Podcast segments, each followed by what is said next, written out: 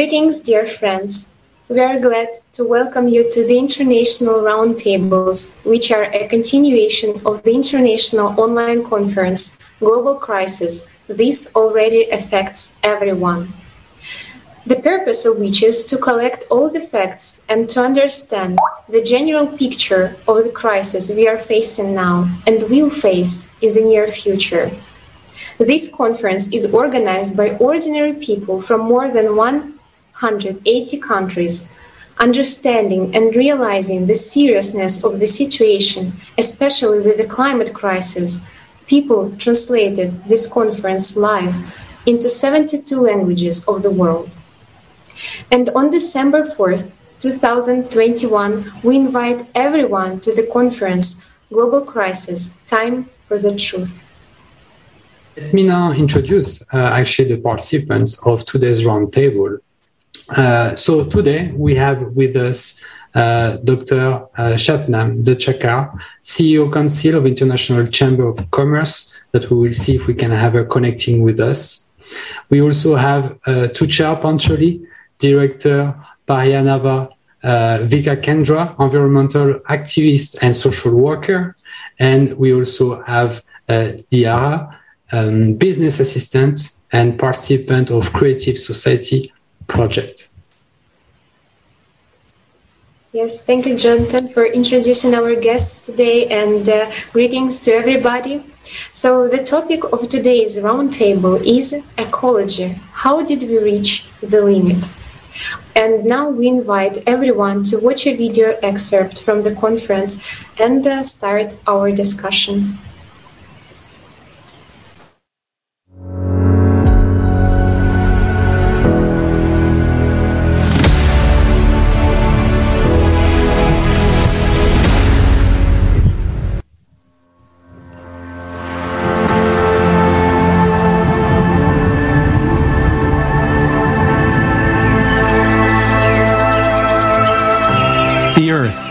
Is a living organism, and everything in it is interconnected.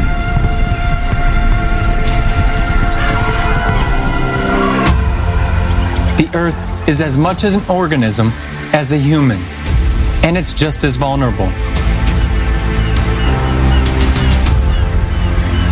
Our illusion of happiness and well being can be shattered in a moment.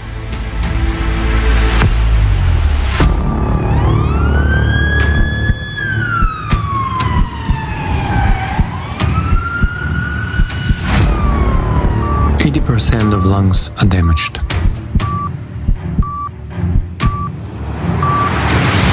Each year, the world loses about 10 million hectares of forest area, equivalent to 27 soccer fields per minute.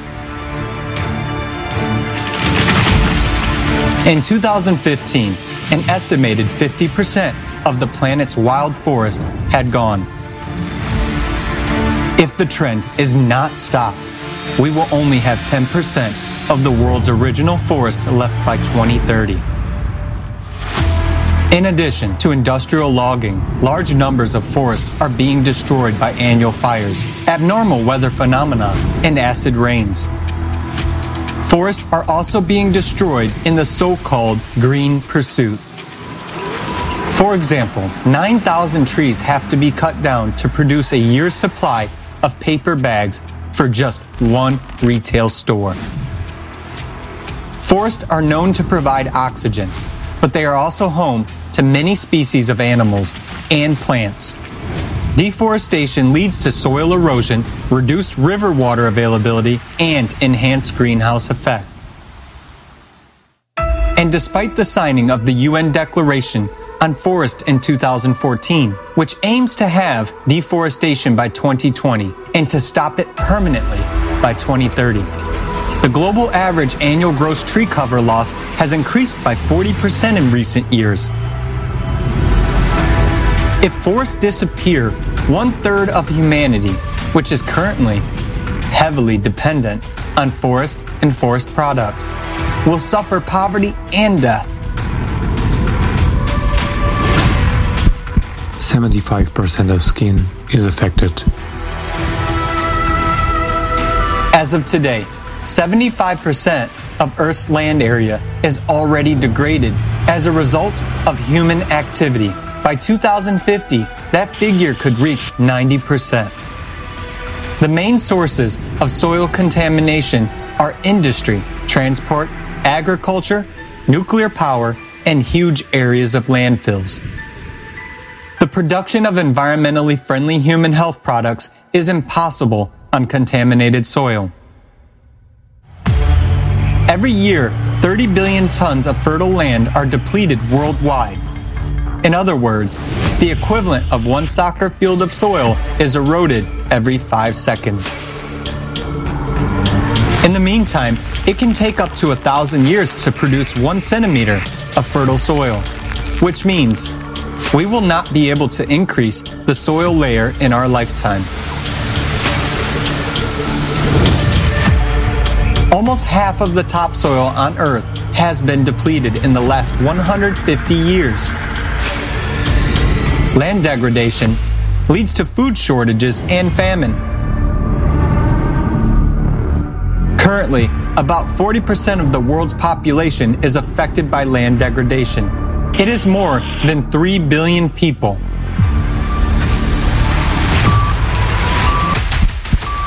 Oxygen deficiency is being observed. 9 out of 10 people worldwide breathe polluted air. The main sources of anthropogenic air pollution are emissions by industrial plants, as well as all types of transport vehicles, thermal power plants, and waste incineration. Air pollution is one of the leading threats to child health, accounting for almost 1 in 10 deaths in children under 5 years of age. 24% of all deaths among adults are caused from heart diseases, 25% from stroke, 29% from lung cancer, all of which are induced by air pollution. Air pollution generated by burning fossil fuels is attributed to approximately 4.5 million premature deaths worldwide every year. The WHO estimates that air pollution kills more than 7 million people annually. Liver badly damaged. Marshes are a giant natural filter that effectively absorbs carbon dioxide, dust, and toxic elements from water and air. Within one year, one hectare of swamp absorbs three tons of dust from the air and 7 to 15 times more carbon dioxide than a hectare of forest, and releases 7 to 15 times more oxygen. Meanwhile, about 90% of wetlands have disappeared all over the world in the last 300 years, and now we continue to lose them three times faster than forest.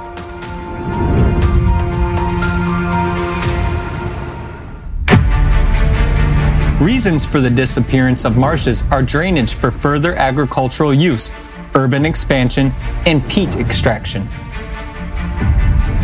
Swamps are being depleted as a result of water loss due to the weirs and dams, construction, deforestation, and soil erosion. Contamination of marshes is caused by oil spills. Thus, the most important function of the marshes, cleansing the atmosphere, is impaired. If marshes stop absorbing CO2 from the atmosphere, its concentration will increase by 28% annually. Marshes are strategic storages of fresh water. Less than 1% of water on Earth is usable freshwater and is mostly stored in wetlands. The disappearance of marshes leads to a significant reduction in the supply of fresh water. The blood test is not good. 2.2 billion people around the world do not have access to safely managed drinking water. Water scarcity already affects 4 out of every 10 people. Globally, at least 1.8 billion people have to use a drinking water source contaminated with feces. 2.6 million people die each year of diseases relating to the water and an unsanitary environment. That's five deaths every minute. 297,000 children under 5 die annually from diarrheal diseases due to poor sanitation, poor hygiene, or unsafe drinking water. According to the UN report, World Water Development Report, by 2025, an estimated 5.5 billion people may be living in areas facing moderate to severe water stress.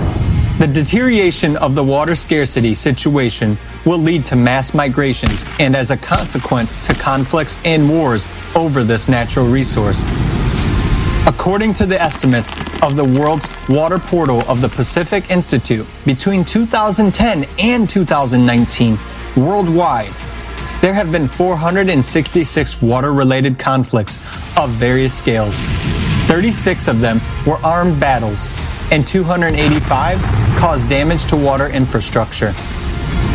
According to statistics, regions that had previously no problems with fresh water sources also find themselves in the zone of such conflicts. The researchers believe this trend will continue. The frequency of water conflicts will increase, affecting more and more countries.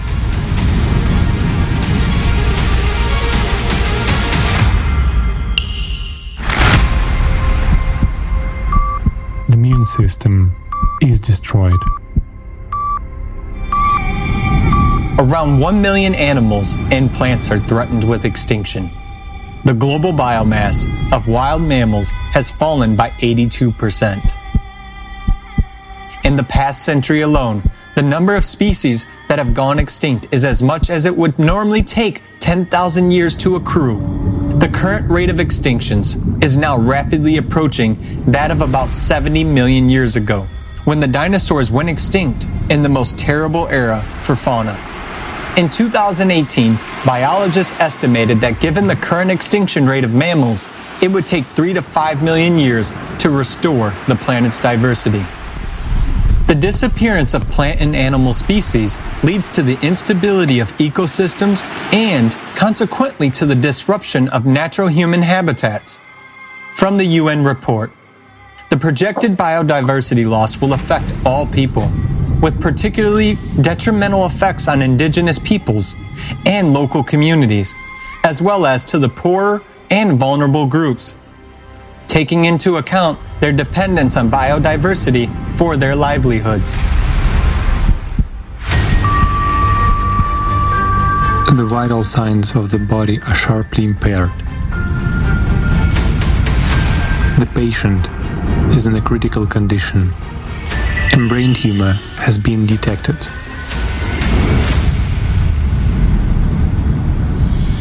The consumer lifestyle of humans is like a malignant tumor on the Earth's body.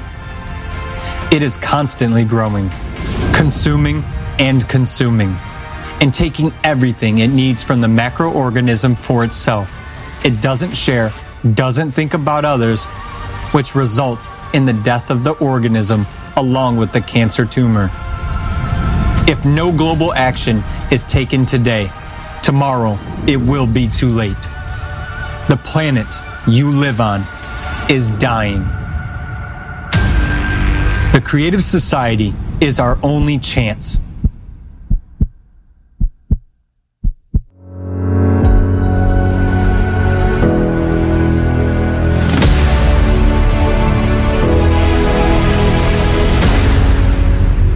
Um, yes, I wanted to continue with our next uh, speaker. And uh, so, Diara, uh, it is very important for, for us to know what is your understanding and the importance of this conference and how did you perceive it. So, please, the floor is yours. Здравствуйте. А, да, так сложилось, что я Hello. Yes, it turns out that um, I do not work um, as a, you know, due to my professional field, but this topic really concerns me a lot, and that is why I, with great pleasure, participated in the preparation for this conference. And the video that we just watched, uh, you know, to be honest, I watched it a couple of times during the preparation for the conference, and even now, you know, it makes my heart um, you know, jump out. You, you cannot watch it without any reaction or emotions. And uh, to be honest, the conference that was held on the 24th of July, Global Crisis, this already affects everyone. It was, to my point of view, a tremendous. Uh, it lasted for 12 hours, 12 hours of live broadcast. You cannot even imagine that. 72 languages. 72 languages of simultaneous translation and just by this scale you can get really impressed and not even talking about the fact of the large scale of the conference. And thousands of people were involved in it. And i think that even those participants who took part in organization of this conference and preparation for this conference they didn't even have an idea of of the scale that it will uh, be, how powerful it will, will become. And the main uh, idea of the conference was that we, as humanity, uh, are not aware of how far we got in this consumption of resources and how dangerous they are to our ecology and how the climate change is you know approaching to us so fast. and i really like the the accent like uh, the, the point that the climate and ecology these are different things. And the the reasons of the climate crisis are the cyclical processes on on the on the planet. and the ecology is caused by the human activities. and um, we can cope with the ecology, but we cannot do anything about the climate crisis.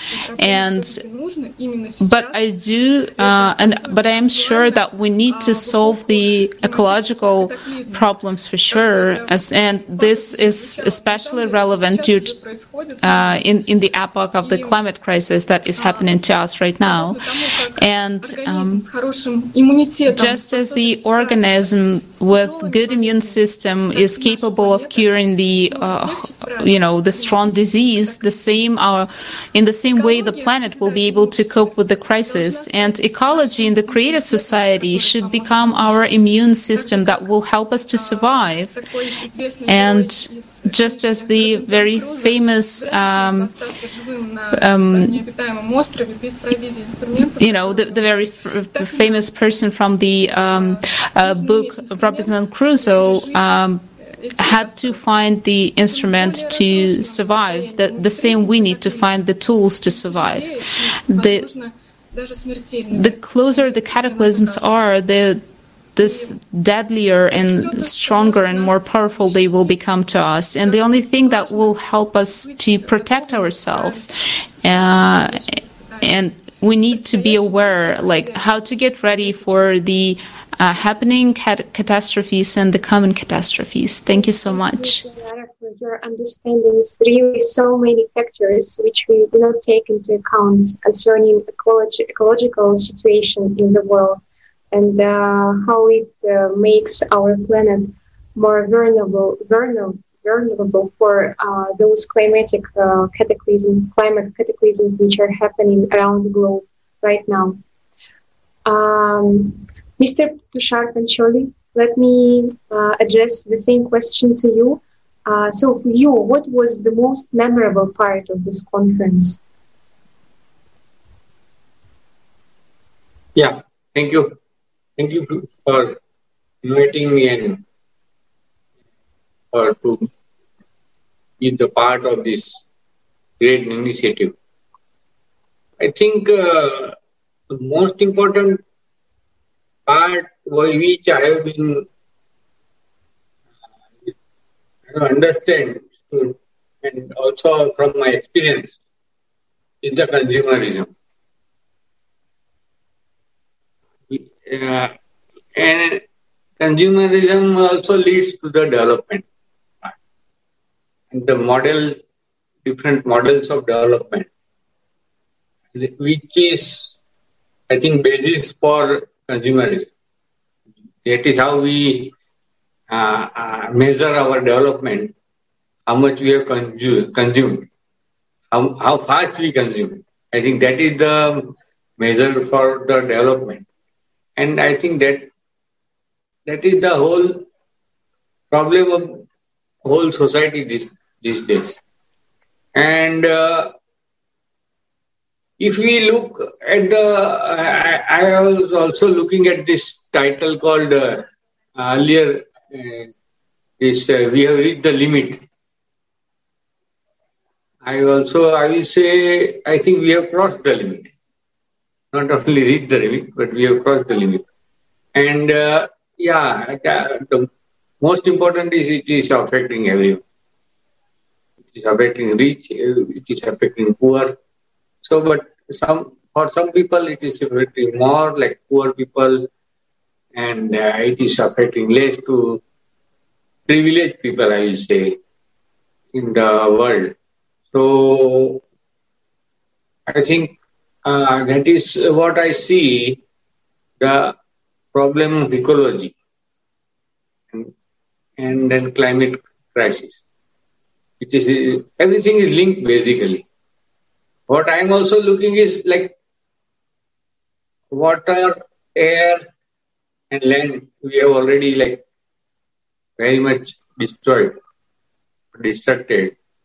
That is all directly and indirectly affecting livelihoods of millions or I will say billions of small people poor people or who are like direct, uh, that affects directly to the people who are directly they are in touch with nature every day.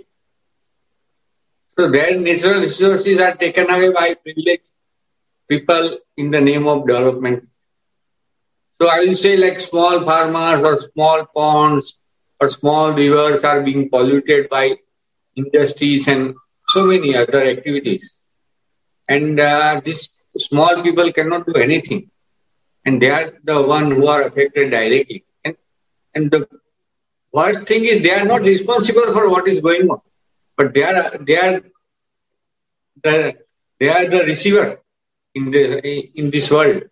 So i think that we have to understand that focus has to go where who is being affected at what level. We have we have to also uh, recognize that and different level and that is what right comes right to life right to good life right to good environment which is being like taken away from these people so that is what where i i think that is uh, focus has to be from my point of view we need to focus on that that issue also like few few million people are controlling most, most of the earth. So billions of people are being affected due to uh, activities by few of the million people. So that is how we have to, and this billion people have to come out and speak. And that is where I think see the role of creative society is very important to bring this voice in front and uh, let them contribute to the what they want, how what kind of earth we want, what kind of ecology we want, what kind of air we want. That that has to come out. Children, next generations has to come out. So children are very and youth are very important part of the whole movement. Can become a very important and should become very important part of movement to conserve our ecology and environment and the society, humankind itself. So that is what like uh, when we discuss with like our people and school children, that what I discuss is like if you see a look at lion or tiger or any other animal, they will never consume anything. They will take whatever from the forest, whatever they want for the time being as a natural process. From them also, I, th- I think we, we have got to learn.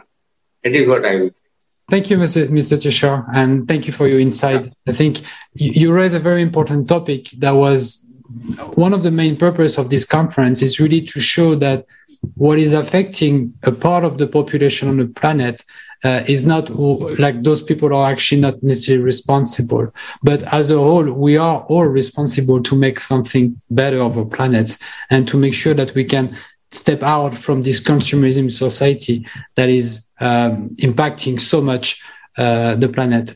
And uh, I think it's it's a responsibility for each of us to have. So thank you very much again for your for yeah. your insight.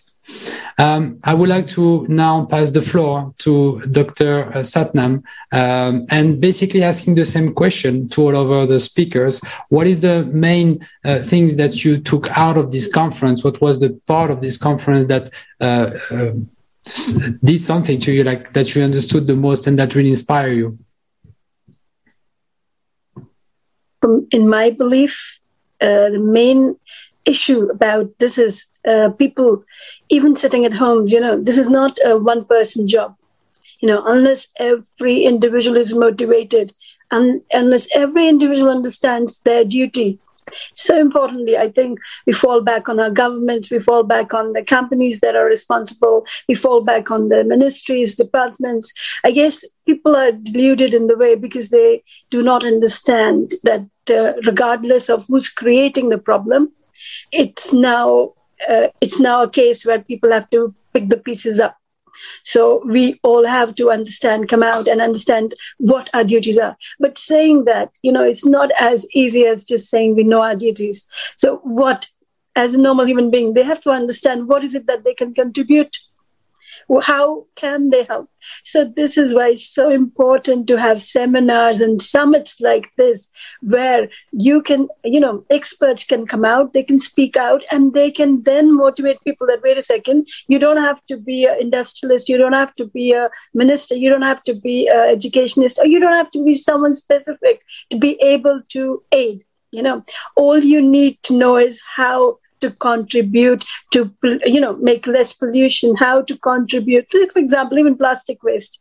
So for example even you know carbon so just for normal people to understand that making too many journeys individually in a car carpool okay or trying to use public transport like even uh, i think after covid people are kind of you know getting uh, worried about uh, getting on public transports so, you know, this again, these little things, they matter. So in, in UK, say, for example, you know, the, the, the council is trying to encourage people to cycle. You know, things like that. The little, little things that can add up, but they can be such a significant change when everything is put together. So that is why it's so important. And I, I've seen all the experts, you know, all the views they've been, all the pragmatic solutions they've been putting up. They've been giving us all the real status of how the situation is, you know, mapping up. Because uh, think even the speaker before me was saying that we thinking that we're crossing, we actually hitting the limit. Whereas the situation is we've crossed the limit already Okay, so there's so much damage done. And now, if we really want to cope up, if we really want to bring something back, if we really want to sustain something, it is like we have to almost rush, run, and see how we can actually, uh, you know, we can actually pace up with that. So, so importantly, that uh, I think uh, we have online lectures, we have uh, students you know in classes they're actually given physical lessons about these they actually carried you know they're given some kind of curriculum where they're, they're following activities so i'm actually part of one of the universities iiu and we're actually working on uh, a summit now for 17 days. We will be having uh, 100 countries involved and having speakers throughout the countries. To and we we're trying to get to almost every school and to to un- make these students understand and get them involved. So they understand what the 17 sustainable goals are. So that becomes their life unless we do these kind of things where we can educate every human being how they can help and how they can be a part of it then it's difficult. You know as a chain as a group as an institution it's, it's easier when everyone is moving that way. You just join in you're part of it and you know that you've done your job. As an individual i think sometimes people don't know what to do. That is why i focus mainly on that because these little things you know these are very minor to think about okay but being a part of that you know common uh, world being the part of just a common man you know that unless you know how to contribute you will not do it okay? Because obviously you know whatever uh, pitfalls covid's left and all the economic uh, you know whatever difficulties people are facing, it is very easy to get absorbed in all the problems that we have already and forget about the bigger threat that we have, this global crisis. It's so easy, isn't it? Because we're all we're all actually kind of you know spared in our own problems at the moment. Our jobs, our uh, prospects, future is like a way apart. At the moment, people are thinking, how do we survive in our health? How do we survive? How do we come out? How do we actually economically balance ourselves? So at the same time, you know, to keep this understanding going with them that, wait a second, we can counterbalance one, but then we have a higher threat that probably will come out of this. But then having no planet to be somewhere, you know, we have no planet so where are our what, what are we looking at it's not even a case now where we can say okay our, our kids or our, our future generations will not have somewhere to be or somewhere safe to be it's now been such disastrous uh, you know zone that we don't even know that in our own lifetime we'll see something already we're seeing things happening I, i've heard things like in toronto you know people died 40 people died out of heat wave I mean, do you know what I mean? So it means like the whole global situation, this this climatic zone, everything is changed. We don't know when the crisis start to, you know, these pandemics, whatever coming from. So that is why it's so important what you guys are doing. And uh, it was such a wonderful experience to hear from everyone. I actually was sharing all these videos around because it is, it is, this is what is required this is honestly what is required awareness. So I would uh, thank, like I said, you know, I'm very, very grateful. And the more we can do, I guess, the more people can come out and talk about it. And also, you know, more people can uh, give more information on how they can help and how they can join groups. You know, if they individually don't know what to do, they can join certain kind of groups. I think more uh, organizations need to come up and start, you know, some kind of projects where people can independently join a little bit and do like maybe plantations, you know, some kind of plantation sprees where they help you, where they get you plants and then they encourage you to come out and spend maybe hour a week or something, you know, things like that have to come out. So all people have to understand that every little helps. No one has to think that if it's only me, what, how does it matter? You know, it's only me. One me is not going to change the world. But yes, one me for someone, you know, that is their world. So this little thought is very important, I guess, that we all start to think about our duties, not our rights. At the moment, I think we really have to come out. We have to think about collaborations. We have to forget about who takes the credit. We, we just have to think that if we are not there, that will make a difference. So I guess that kind of attitude we do need to live with. Very important a lot of these organizations I see in UK because I work with them, they work they they kind of working day and night, day and night, day and night because I, I I actually actively work with them. That is why I know more about them. Saying that, but there are so many more, so many more around the world. You know, people are getting like a, people are concerned. They are concerned that, that it is their planet. Wait a second, someone needs to take the responsibility because some profit consumers, you know, some people who are getting, uh, you know, getting their uh, pockets heavy on fossil fuels and all that kind of things. You know, it is difficult because they have to outweigh that it sometimes this planet is also for them. They can't just look, you know, be selfish and look at their own gains and then leave people, you know, struggling.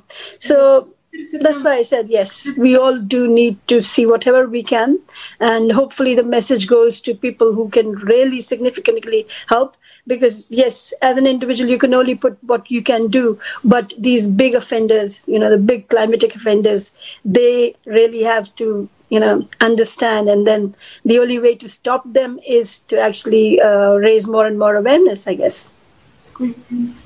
Yes, so thank you so much, Dr. Satnam, for your feedbacks and, uh, of course, for your deep understanding of the situation. You said that uh, we should be aware of the global situation, and uh, uh, that's actually the problem today that people do not know what's happening in other parts of the world. So then, maybe Jonathan, we can ask uh, the next question. Our guest, our speaker, Mr. Mr. Tushar. Jonathan. Yes, thank you, Florina. Uh, so yeah, Mr. Tushar, uh, you, you are working with uh, rural community So, uh, could you please um, uh, share with us uh, your opinion on the state of the environment and the effect on the local communities? Yes, that's a good question, I think. Yeah. So, I've been working with local communities, especially uh, and in the coastal area with fishing community, and then some farmers are involved mainly.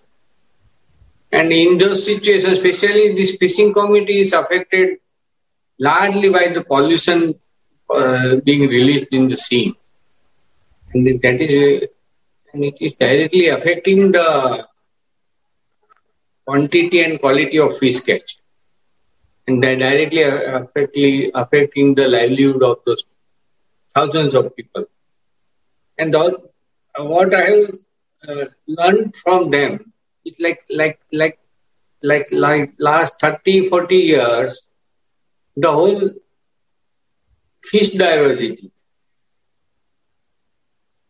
has vanished has been finished thanks to this pollution and overfishing and uh, also with this uh, small farmers i'm working in the rural area it's a huge impact, especially on the farmers who, who are practicing rain, rain-fed farming, who, whose uh, farming is totally dependent on rain. And thanks to the climate change uh, occurrences uh, in last, uh, I will say, 10 years, the rain has been very unpredictable. And uh, in like in uh, where I am working is kind of a arid area and very traditionally a very uh, less water uh, rain area. But now last, if you see last 10 years, it's very heavy rains. And so it is resulting in soil erosion, loss of crops, loss of livelihood, affect directly affecting the life living standards of these people. And uh, resulting, this results in the migration.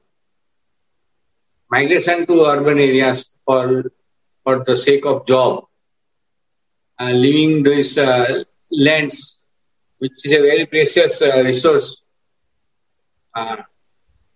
in damage and uh, also causing like uh, you you can say uh, permanent damage to the soil. So it's a, and uh, this is happening on a large scale. Large scale means uh, it's like every year, few hundred hectares of land are being destroyed under due to pollution. And another uh, way of pollution in this area is the salinity ingress. We say this uh, because of the uh, too much of uh, saline, uh, too much of extraction of water, groundwater. The saline water, the sea water is coming inside the fertile area. And this directly, another, another way of destroying this uh, area and this all this farming land has become saline. Again resulting in migration to urban areas. And so these two, three phenomena, again, I will say they are not responsible for what is going on around. So, and they are, uh, they are uh, facing the results of a climate change, climate crisis in their villages. And uh, it's a huge uh, loss of livelihood, loss of health, health and uh, I will say results in so much or so many misery. People cannot go to school. Children can, cannot go to school because they don't have enough income to send them school. And then, yeah, so many things happening. Uh, uh, that is what I would like to say. You know, just uh, the importance of raising uh, these issues, it's impossible to overestimate actually, uh, because uh, as um, Dr. Satnam already said today, each person on the planet should realize the scale of the problem and see the clear solution of it, see the exit actually. Uh, and if we look at what is happening right now, after just after the conference has gone, amidst uh, a lot of flooding, we are also seeing glaciers melting at an enormous rate. So, for example, yeah. Greenland, 8.5 billion tons of ice melted uh, in just one day on July 27, 2020. Ah. Yes, and thus the threat of flooding entire cities uh, and countries is becoming uh, even more acute. So I would like to address my, ne- my next question to Dr. Satnam Durchakar. Uh, Dr. Satnam. Can I, can I, can I add some small thing? Yeah, I, I, that is what we are trying to do. We are trying to make our people that what is going on, what is climate change, and how we have to cope up with in future. So we are trying to educate them in that uh, on those issues also.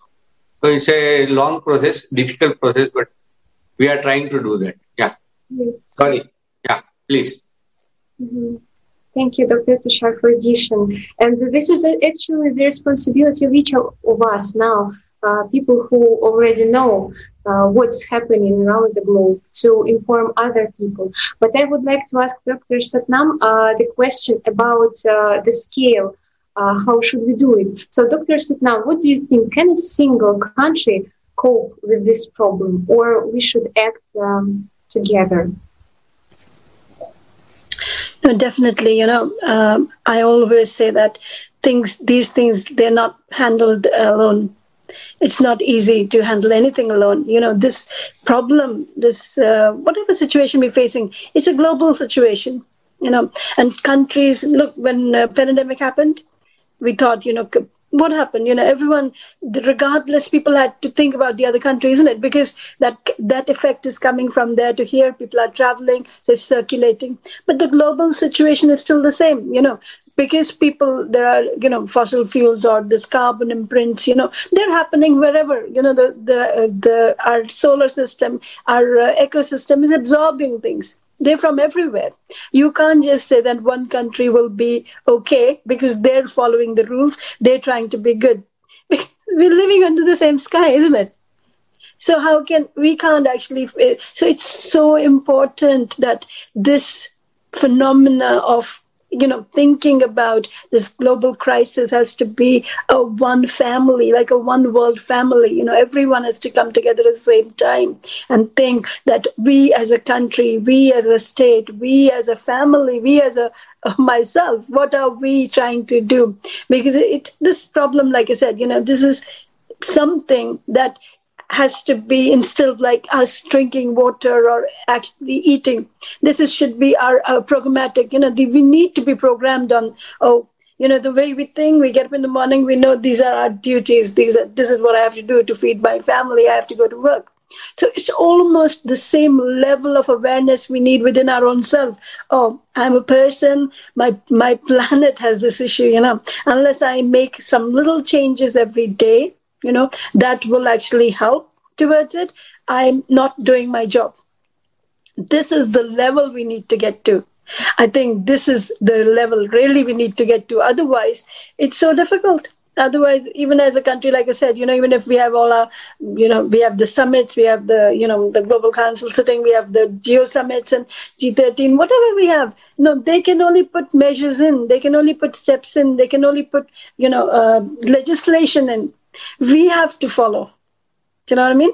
So individually, we have to follow. Yes, uh, governments put uh, you know they what they can do is they put it as a law they put penalties or fines okay don't do this don't do that but like i said it, it all really depends on individual as well yes that is why i said we need to provide more help to individuals for us to understand. So awareness, like I said, very important. Awareness to a level where people are educated almost. You know, like a like a effort. You know, this effort it can't be just okay, uh, this has to be collective effort from the institutions. Like I said, you know, we're dealing with a lot of schools at the moment, a lot of universities, schools, colleges, trying to put them all together, doing competition of SDGs. Why? Because we want people to understand that there is, you know, it is very. Um, un- unfortunate, you know, that when sometimes we're talking to some even government employees somewhere in the world, they're not even uh, aware of even these sustainable development goals. They don't understand them.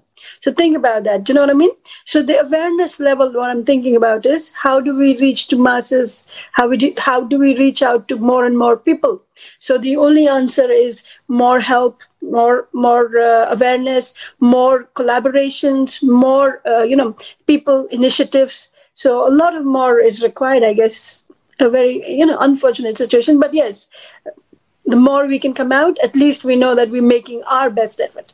We can't control the whole situation, but we can control our situation. We can see how best we can modify our actions or how best we can come out and support this. So I guess that is what I normally believe in. Thank you very much for, for your answer. And it really makes sense that, I mean, nothing is stopping at the border of a country where a country now, eh, we are all here on the entire earth and everybody is concerned and everybody needs to be aware. And so that communication needs to go to everybody and nothing can just be done by one person or by a group of person or by a country, by a government. It has to be very uh, mutual and unity uh, activities. So, dear speaker, thank you very much for your answers, of expressing your personal view on the issues. Um, Dr. Ulrich uh, Kubinger, um, CEO VTA Group from Austria, gave an interview specifically for the roundtable. So I would like to uh, let listen to what he had to, to say. Wir sind sehr einfach aufgewachsen. We grew up very simply and we never had clean water at home. We were rather poor people, simply working class people. In 1957, it was not common in our village that people should have everything. And I always had the desire, even as a little boy, to make the water clean. That really concerned me because the water was so brown. Yes, and that has run like a thread through my life. I have developed 2,000 products since 1992 until today. I also have many patents. From my perspective, I see water as a finite resource. Water does not reproduce itself. We have to get water over and over again through the recirculation process. If this water becomes contaminated, then we have lost the water. Uh, that's the next issue. We're cementing our soils and then, of course, we don't have any drainage areas anymore. And what happens if the drainage areas are too small? But it is because of these water pockets that are now emptying that there occurs the slowing of streams. And for example, because of the well-known slowing of the Gulf Stream, we are sliding into a climate catastrophe sie that will inevitably come our way. In my view, this can no longer be dismissed. And if we don't do something about it, nature will show us that in principle it doesn't need us. The reality is that when you see that the poles are melting and that the glaciers are melting, and if you imagine that, no matter what, in Austria, in Switzerland, the glaciers have melted in the last 20 years up to 140 or 170 meters, and they are more or less dissolving into water. The sea level is rising. The water is warming. Nevertheless, I can't measure global warming by one hot summer that follows a not so hot summer. That would be too trivial. But overall, there is warming on the planet. And in my opinion, and I hope I am mistaken here, if we don't do anything about it, we're going to see a global climate crisis in 2050 or 2055 at most. Yes, there will be migration because of the desertification.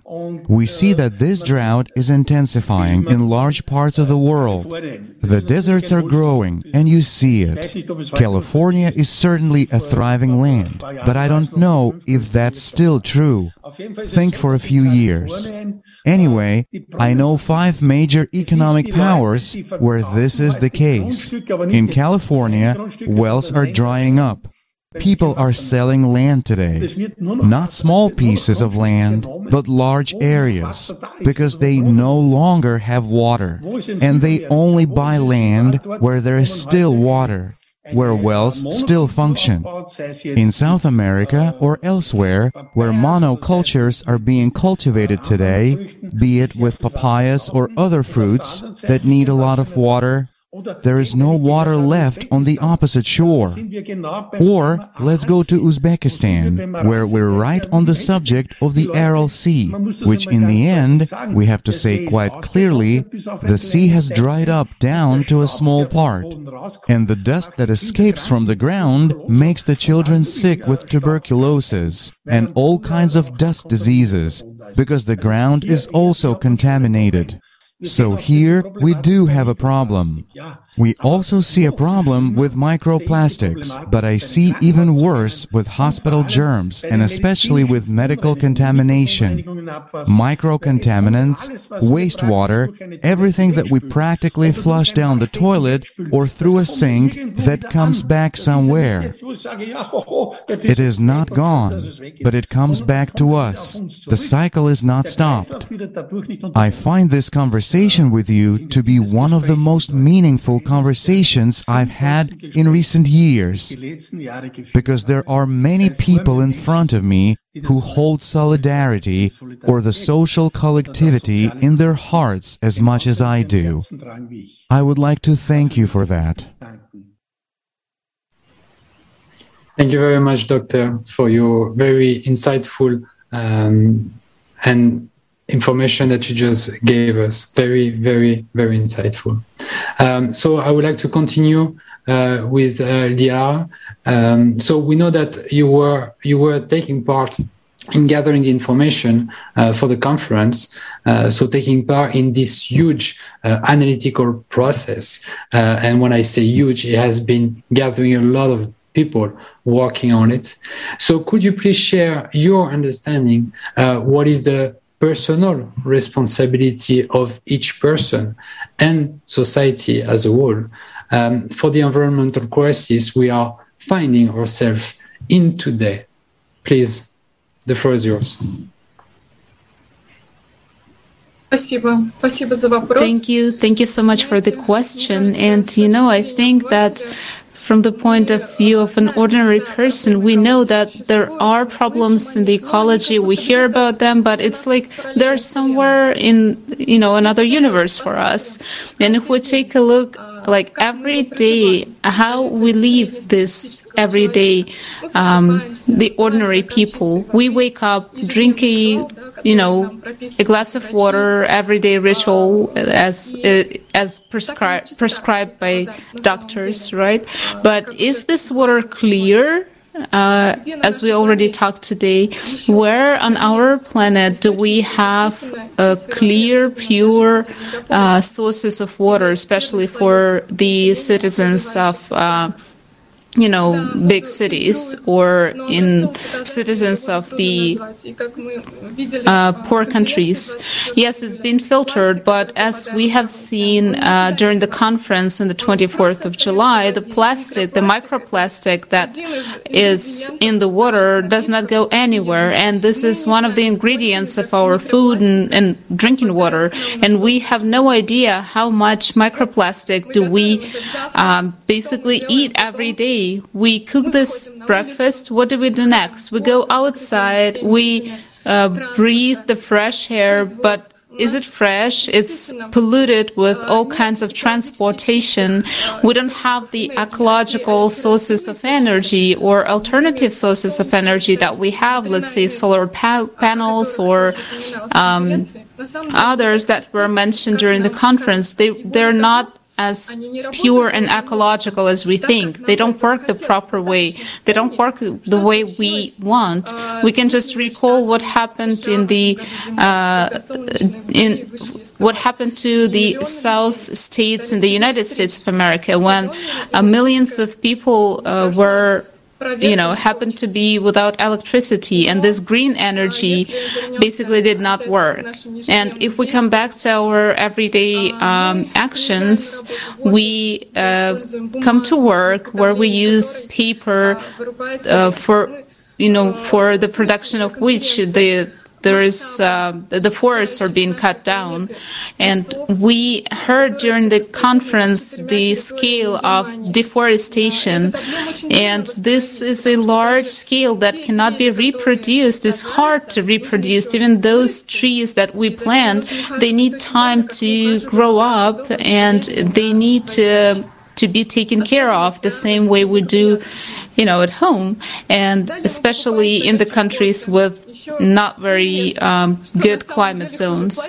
And then we go and drink coffee, and you don't even know what what is better, the paper cup or the plastic cup, because you know the plastic cup takes a lot of time to um, you know to get destroyed. So basically, we go shopping, and uh, most of the bags are like made of plastic, but even the paper bags does not solve the issue. We come back home, we cook dinner, we sort our we sort the trash, but we don't know what is happening to it afterwards. Not all cities have the um, you know the, the the plants that can recycle it. So basically, we kind of like take the trash and put it in different place, but nothing changes. So basically, we shift our responsibility for the ecologists, ecological specialists, to politicians. But what in general is happening in you know to our ecology? Basically, right now, ecology is like the tool for making money, but not solving problems. And you know, this is maybe why I kind of like decided to change my work. And if we take a look at the situation, uh, after the conference that was held on the 24th of July, I cannot be just the observer. I cannot stay aside how I, I, just need to think of how we as people can solve it. I know that the activists, uh, you know, socially active people are trying to solve it locally. They're cleaning the, uh, you know, the streets, but what does it solve the problems? Not really, Be- because there are like Greenpeace and uh, United Nations that should be solving these problems, but no, they don't, and they actually forbid to their um, representatives to take part in the conference. So they don't solve the problems. As we can see, they uh, you know, like every every one of us, every one of us every day basically contributes to the destruction of our planet Earth and the ecological crisis. This is happening to each one of us right now, so we need to realize it. Uh, the problem is that in the consumer society we do not have a way out of this cycle cycle of garbage, cycle of uh, polluting our water, because uh, the system is uh, constructed in the way so that we do not have any other opportunity. But uh, as you said, uh, the responsibility is on each person because if, we understand what we are doing each day, what we are doing with our planet, with the air we are breathing now, with the air our children will breathe in the future, what we live, what planet we leave for them. Uh, so if we think about it, if we understand what we are doing now, we can change it. But if we do not understand, if we are like dreaming, just dreaming in the sweet uh, dream of uh, consumer consumerism, we will not be able to change anything. So now let's move on and um, think out how can we come out of these? Uh, how can we solve all these issues and the issue of uh, the uh, polluting our ecosystem in the creative society? Let's speak about creative society. Now, I would like to introduce our next speaker. This is Yue Yang, PhD, Secretary General of the Russian Chinese Association of uh, Painting and Calligraphy, recorded specifically for the Global Crisis Conference. Let's watch the video.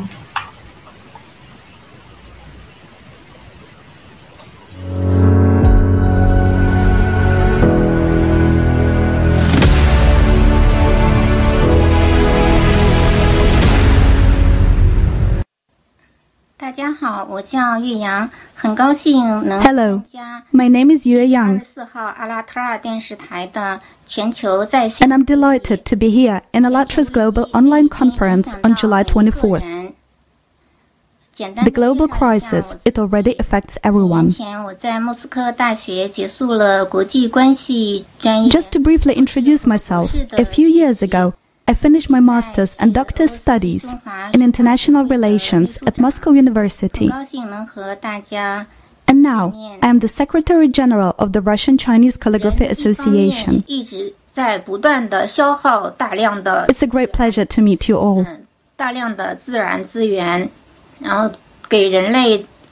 People are constantly consuming, including consumption of many natural resources. This causes serious damage and greatly changes the environment on which our life directly depends. The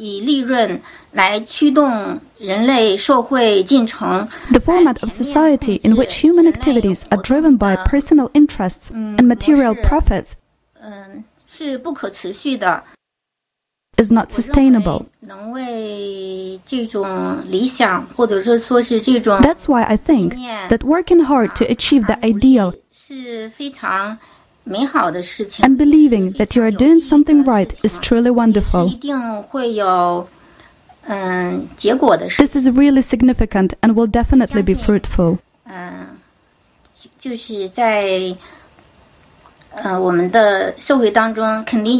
I believe that in our society there should be many, many people like me, and many many people who are even more active than me, even more knowledgeable than me, and more socially influential. And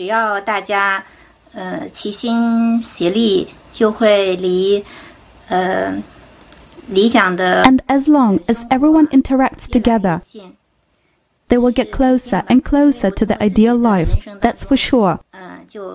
Because I've seen it in my life. 就验证了这种理想和信念。This proves this ideal and the real striving for such a society. 阿拉特拉电视台。uh, and that's what ALLATRA International Public Movement is all about working together. to build a creative society and we're all humans。来源于嗯宇宙，来源于自然界。the universe and nature are like a single organism, and human beings should coexist harmoniously with universe and this nature. This is the way of heaven and earth.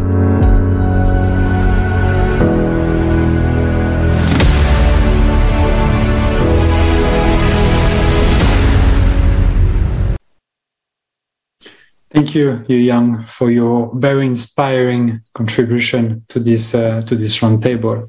Uh, I think you really got it right, and it's all about this really unification that is very important to have, and having more and more people having this uh, drive and strive for the future. So I have a question for actually all our esteemed speakers. Can we deal with this crisis individually? Or should we choose the way of unification? Dr. Satnam, I pass the floor to you to answer that question, please. Yes, I'm always about unification. I always said that. You know, in, in even if you look at the home situation, even in a family, you know, unless the whole family is united, you can't deal with issues that come home. Do you know what I mean? So, like always, I all why I say this is, you know, we really have to now treat this world as a family. This is a family issue, okay? And this world is ours. This planet is ours. We want to be here. We want to be safe. We want to cultivate it. We need to start thinking together. We need to start working as a unit. It will not work otherwise, unfortunately, you know, because so much has gone wrong.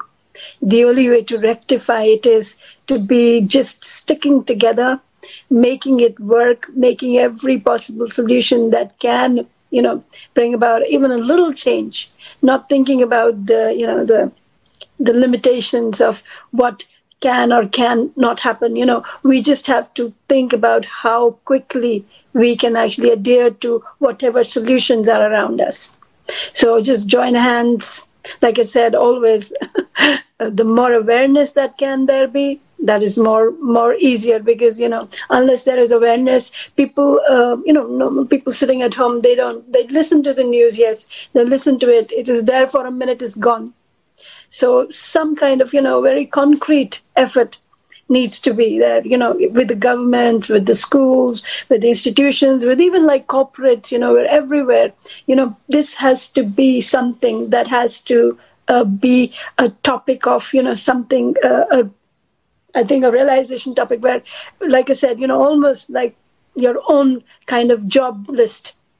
Unless we make it that kind of, you know, uh, this that kind of priority, then it's very difficult. That is why I say why I say it is you know this individual effort that we can put in collectively will make a difference. And if we start relying on each other, if we start relying on others, it is difficult because think about it, losing one one at a time, and then that is the whole world, isn't it? But then again, the same way, if you're putting one and one together, that just brings every one of us, isn't it? And then, if everyone is doing the right thing, if everyone is trying to work the way they should be, you know, then it's less job for uh, us collectively, isn't it? So, very little thing, very little thought, but we are the change makers. You know, we actually are the change makers, and we do have the power to change the world because in our own self, our world, we try to balance, and then the whole everything, you know, falls back in their own space. So yes, we do need a unified, unified kind of approach. Thank you. Thank you very much. Yes. Yes, you know that's uh, such a great pleasure to hear uh, to hear your understandings and uh, realize that there are a lot of people around the globe who actually are striving for actions, are striving for unifications, are striving to solve these problems. Not, you know, I like hide in my own home house, yes, uh, and I do not see all these um, issues which are uh, around me on the globe. And I would like to ask you, Mr. Tushar Pancholi, Mr. Tushar, uh, how, what do you think? How can we bring this message, uh, bring, raise the awareness of uh, each person on the planet today? What can each of us do to bring this message to each person? Uh, I think there are many ways of doing it.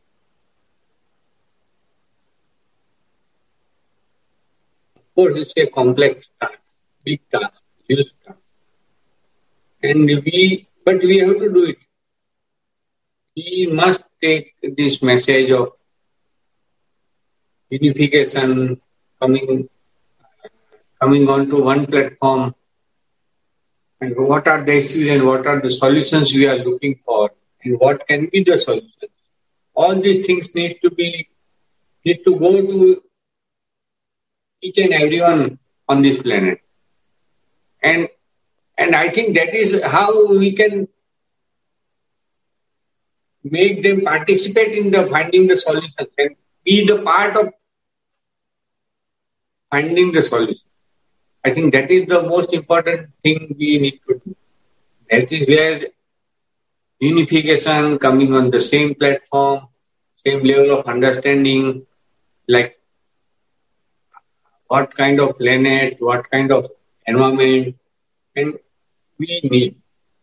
I think not I or me, but we is the keyword. I, from one of the traditional uh, indigenous uh, groups in uh, northeast in India, I heard this word called solidarity economy. It's a one village. So we want like in solidarity we have to come together. Solidarity of the earth and solidarity of the humankind. I think that is where we want uh, that solidarity will save us. That can that is the only way of doing it. So I think that solidarity is the key word for each other. Uh, and uh, mm, yeah, I think there are so many ways of doing it. We are like, if you say we are like a civil society organization, we are thinking the last person, like educated, non-educated, highly educated. Everyone has to be educated and in very, we have to use different tools to get this message. Like for one educated person, we have very different type of tool, and then and then like we have this kind of a conference. Uh, the an uneducated person won't be able to uh, learn from this conference, but we have to use like I will be using this knowledge and transferring it to the local people in the local language or any many other ways of doing it. So like street plays and we have like plays and, and storytelling and so many things we can do and so much to do. I think it's a, such a complex situation and so much to do. And we need so many people to come up. We need more and more volunteers. Like this creative society group, no? Like we have to take this idea to everywhere. And that is how we'll go get through this point and we have to do it quickly, fast. Because the climate, the effects of the activities that is going on is also affect our on environment is very fast. So we have to also be very quick and fast and very effective to the point. What we are telling them and how we are telling them should be like we, we need very good strategy, very good plan, and then the very good implementation of the whole thing. So like like coming on one, we have like global like network like this, and then we have a common message and taking it to to the every every almost everywhere wherever we can reach. I think that is how we can do it. Yeah, thank you. Thank you very much. Uh, I, I, have to readmit that I really agree with what you say regarding this solidarity because it's really the the main point how we can unite people into solidarity. You don't impose solidarity onto people for them to do something, but they have to recognize it themselves, the the what they have to do, and then provide that solidarity to other people, and so on and so forth. So I think uh, it's a very good way of putting in place that this information will enable people to, from their self, from their interior, realize what they have to do and then start doing it. But we will never work like the consumerism society that is imposing something on people. So thank you very much again for your insight. Um, I would like to move on to uh, and could you please continue also on answering this uh, this question, please? Да, конечно. Yes, sure. Это очень важно объединяться нам всем людям. Yes, sure. This is very important for us people to unite, and unfortunately, not all of us understand why exactly.